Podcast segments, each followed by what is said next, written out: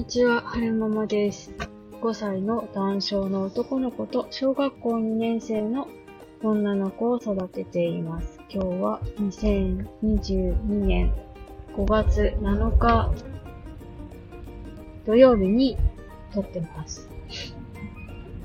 今日、そう、今日土曜日なんですけど、ちょっと家のね、たまりに溜まったものを消化したいなぁと思いまして、お姉ちゃん学童さん行きたいって言ってたから学童さんに行ってもらって、で、はるくん保育園で預かってもらってるんですよね。で、お昼は、うんと、誰もいない家で食べたんですけど、天気がすごい良くて、で、うん、暑かったから、部屋のね、窓、リビングの窓とか開けて、で、お庭を、ちょうどね、その、ご飯食べるテーブルが、お庭を眺めるような、えー、スタイルになってたので、お庭、お庭をね、眺めながら、お昼ご飯食べたんですけど、ちょうどいい感じで風が入ってきてて、で、目線の先に黄色いチューリップが咲いてたので、すごいなんか、心地よかったですね。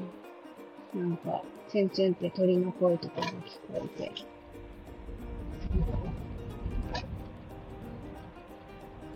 なんかその、若い頃は、何かしてないといけないみたいなあれ言ってこれ言って、あれやってそれやって、あれしてこれして、みたいな、つねつねみたいな感じで動いてたような気がするんですけど、アラフォーだからなのか、なんかこういう 普段その、ねえ、子供たちがワイワイ騒いでたりとか、二人ともど、どっちも、ん？二人ともお姉ちゃんもはるくんも別々の動画見てたりとかして、騒がしい感じだからなのか、このシーンとした感じで、なんだろう、チュンチュンとか言ったり、サワサワって風の音がしたりする感じあと、ポカポカ、なんかあったかい光が窓から差し込む感じがすごく癒されるなぁ と思って過ごしてました。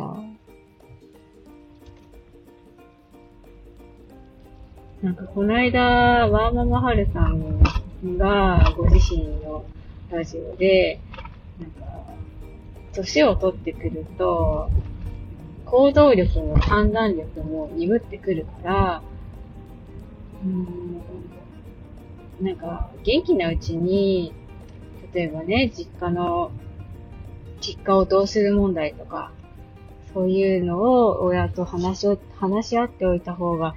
いいよなんて話をされていて、なんかそれと似たような感覚なのかなーなんて思って過ごしてましたね。なんか、そう20代前半の頃なんかは、子供がね、生まれたら絶対、あのーなんだろう、ボールプールで一緒に遊ぶんだとか、あと、なんか、空気で膨らんだ滑り台とか、なんか中でポンポン跳ねたりする、あのーおもちゃおもちゃっていうかなんかどっかイベントとか行くとあるじゃないですか。ああいうのを子供と一緒に楽しむんだって、すごい20代前半の頃は思ってたんですけど、今はなんか疲れちゃうからやりたくないなって、子供たちだけでどうぞって 思っちゃう自分がいますね。だから、なんかやっぱりその、やりたいって思ってる時に、やっといた方がいいんだろうなーって思いましたね。やりたいと思って、やれる力がある時にやっぱりやっておくのがいいんだろうなって思いました。そう、この間もぼんやりそんなようなこと考えてて、やりたい、今やりたいって思っていて、今現状でやれることってなんだろうってぐるぐる考えてたんですよね。旅行も行きたいけど、なんか、いろいろ考えないといけないじゃないですか。コロナ禍だから。あのー、旅行に行って、県外に旅行に行って帰ってきた場合、すぐ学校に登校していいんだろうかとか、保育園はすぐ行ってもいいんだろうかとか、職場は行っても大丈夫とか、なんかそういうの考えてまで県外に旅行に行こうっていう 意欲が湧かないというか、なんというか。そう、それでね、でまあ、その、まず、今簡単に、簡単にっていうか今できる、自分ができることで、自分がやりたいことと今自分ができることと、が、こう、噛み合ってることってなんだろうなーってこの間、ぼんやり考えてて思いついたのが、そうだ、アップルウォッチ買おうって思ったんですよね。そう、アップルウォッチ高いから、ずっとね、買うのをどうしようか迷ってたんですけど、でも多分、私このまま Apple Watch 使わずに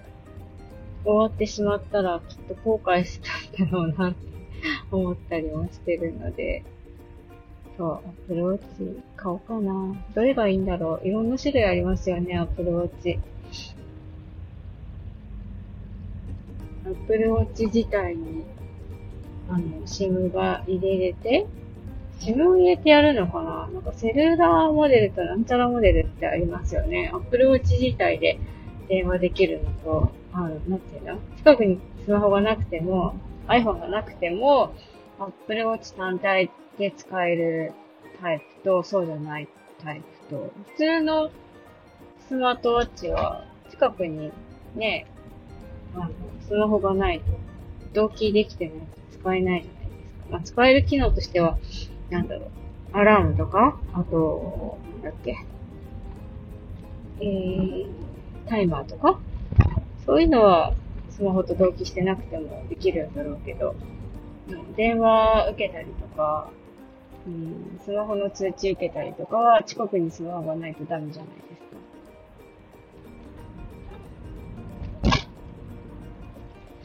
スマホなしで移動するっていうことはまずないから、それはまあ考えていいかな。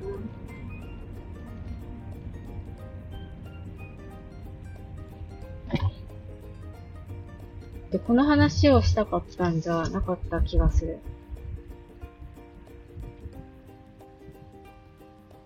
そう。そうそう。この間、仙台リンさんのライブに参加してて、で、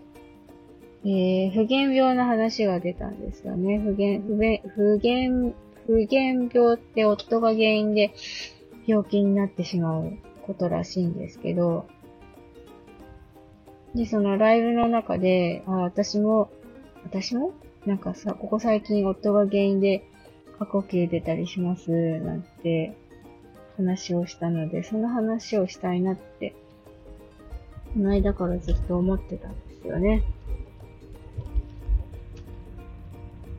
うまく喋れるかななんか、えっとですね、なんて言ったらいいの？なんかすごいね、不安が大きくなってくると、不安とか焦りがこう強くなってくると、だんだんだんだん呼吸が荒くなってきて、で、呼吸が荒くなってくるとだんだん息苦しくなって、で、息苦しくなった後に手足が痺れて、えー、なんか立てなくなるみたいな感じなんですよね、私の症状としては。なんですけど、まあ今現在はお薬、そう、そういう症状が出た時にお薬飲めば、まあ10分過ぎぐらいからだんだん効いてきて楽になるんですよね。で、なんですけど、お薬を飲んだら楽になるっていうのが、分かったのが、そうね。去年のゴールデンウィーク過ぎくらいだったかな。で、その、なんでお薬飲んだら楽になるってことが分かったかっていうと、うんと、そのね、ゴールデンウィーク過ぎぐらいの時に、過呼吸の発作が起きて、で、自分で全然収められなくて、その、今までも何回か、その、その前も何回か過呼吸の発作が起きたことがあったんですけど、まあなんとか、時間が過ぎればだんだん気持ちが、気持ちが落ち着いてきて、てかまあ症状も落ち着いてきてたので、同じようにしようと思ってたんですけど、その時は全然収まらなくて、手も痺れるし、足も痺れるし、すっごい息苦しいし、なんかいつもと違う感じがするし、と思って、あの、夫にね、救急に連れてってもらったんですよね。で、その時に、えー、見てもらった先生に、あの、今までも何回かあるんですっていう話をしたのと、過呼吸の発作が起きて、えー、救急外来にかかったのが、その日で、えー、3回目だったんですよね。なので、えー、っと、その時見てくださった先生が、あの、そんな何回もあるんだったら、一度心療内科受診されてみてはどうですかって言ってくださって、あ、そうなのか、と思って。で、自分のお母さんが、えー、双極性感情障害っていう病気？患っていて、で、その双極性感情障害って遺伝的なものもあるっていうのをどっかで聞いたことがあったので、じゃあ、せっかくだから、せっかくだからっていうか、その先生がそういう風に言ってくださったから、受診してみようと思って、えー、初めてね、心療内科を受けることにした。す。で、いろいろ自分で調べて、なんか雰囲気が良さそうなところをね、受診したんですよね。で、私のその心療内科受診するイメージって、あの先生にね、こういろいろこう、現在のことから過去のことから、丁寧に細かく、うん、カウンセリングしてくださるものだと思ってたんですよ。なんですけど、何だったかなな、なんか、なんで過呼吸になったのかみたいな話を聞かれたのかな。まあ、こういうことがあって、こういうことがあって、こういうことがあって、みたいな話をして、で、なんか、お母さんのこともあるし、で、お姉ちゃんも生きしぶりしてるし、で、はるくんのことも考え、なんか、修学のこととかも考えていかなきゃいけないし、家を散らかってるし、もう、あれもやらなきゃこれもやらなきゃいけないで、じゃあ何していいのかわかんなくなったりし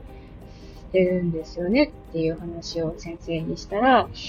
なんか、なんかとっても頑張り屋さんなのねって、いっぱい頑張ってこられたのねって言ってくださって、で、そんな頑張んなくてもいいのよって言ってくださったんですよね。で、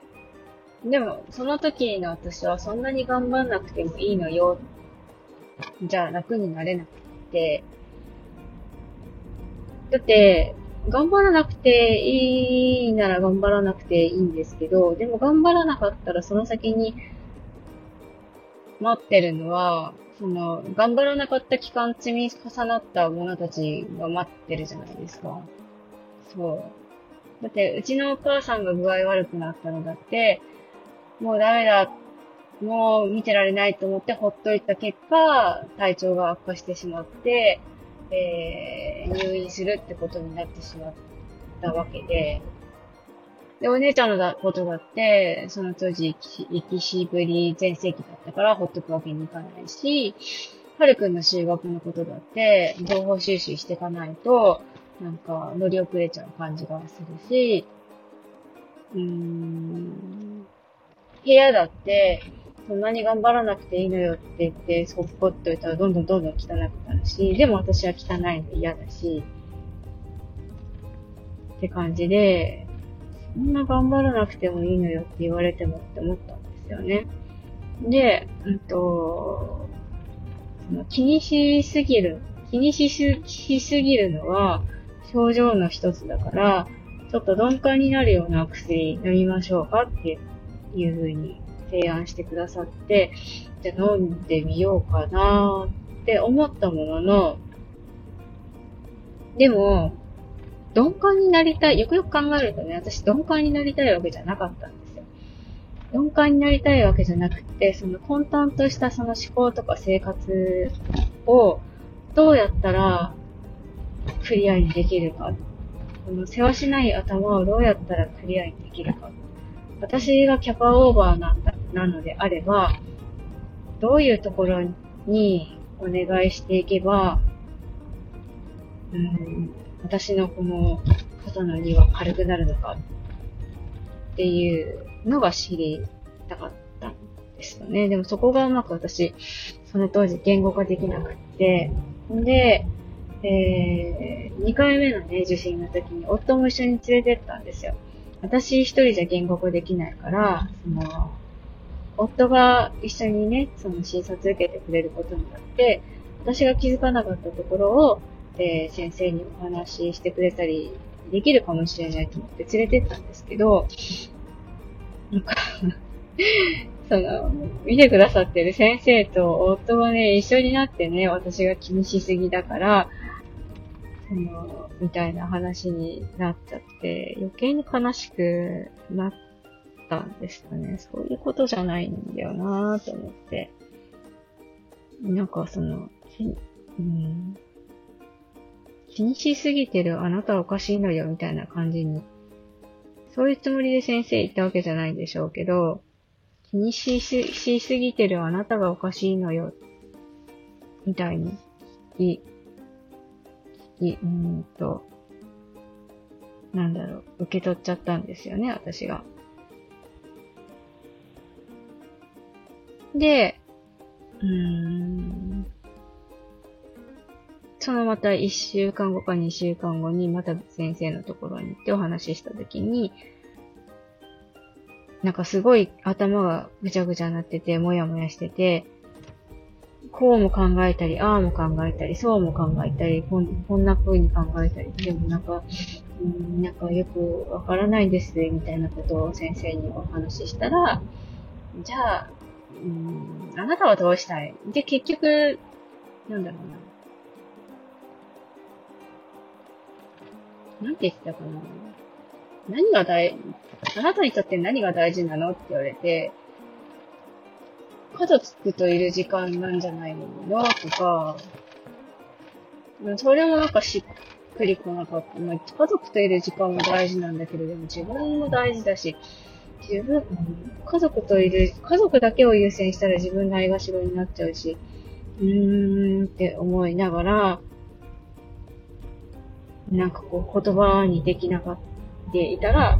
言葉にできないでいたら、先生に、それであなたはどうしたいの？って、結局どうしたいの？って言われたので、ああ、もうこの先生、ダメだ、私と分かち合えないかもしれないと思って、もその瞬間、パーンってこう、壁がね、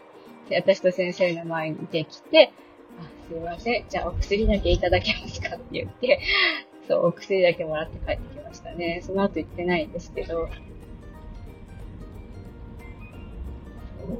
まあでも私の中での収穫は、えー、お薬を飲めば、えー、症状が収まるっていう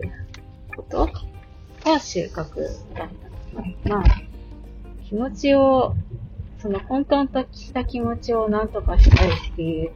のもあったんですけど、結局そこでは解決できなくって、まあ、とりあえず、過去形自体は、お薬飲めば楽になったので、まあ、それでいいやと。あとは、ゆっくり時間をかけて自分で、そのこんがらがった糸を解いていこうと思って、えー、帰ってきたんですよね。で、そのこんがらがった思考は、解決できたのかっていうと、えー、解決できたのかな？できてないのかな？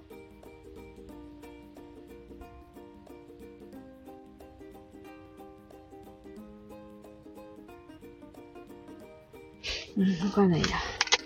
まずいいや。えー、と、保育園に着いたので、それでは、また。